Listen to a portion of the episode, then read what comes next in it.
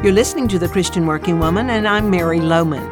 And my good word for the workplace today is learn to stay positive even in a negative environment. I'm giving you words of wisdom for the workplace this week. You know, many times you can go to work feeling really positive and up, but you leave in a negative, complaining mode. What are the things in your working world that cause you to have a bad attitude? It can be coworkers or, or management who irritate you, who cause you unnecessary problems, who don't do their share of the work, or who are just very negative people themselves. Most of us have some of those people in our lives. Or perhaps there are times when you have an impossible amount of work to accomplish, or difficult deadlines or pressures, or unrealistic expectations. And that certainly can bring you into negative territory. Perhaps it's your environment.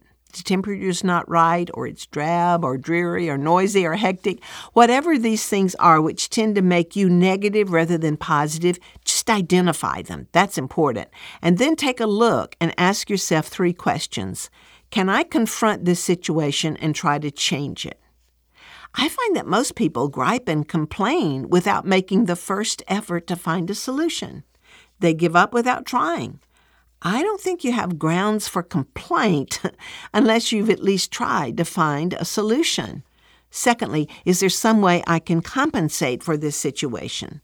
For example, if you have a dreary office, how can you perk it up? Maybe plants and posters will help. And then, third, ask yourself what goes with your territory. You know, every job, every industry, every profession has certain aspects which Simply go with the territory, and those you must learn to accept without allowing them to bring you down. So think about the things that make you negative and ask God to give you the grace and wisdom to rise above them and be the positive person you need to be for His glory. Paul wrote to the Philippians, Rejoice in the Lord always. And again I say, Rejoice. I find that the best way to keep myself positive and not allow myself getting into negative complaining mode is to start reciting all I have to be thankful for. Being thankful will cure negativity. Give it a try, I promise it works.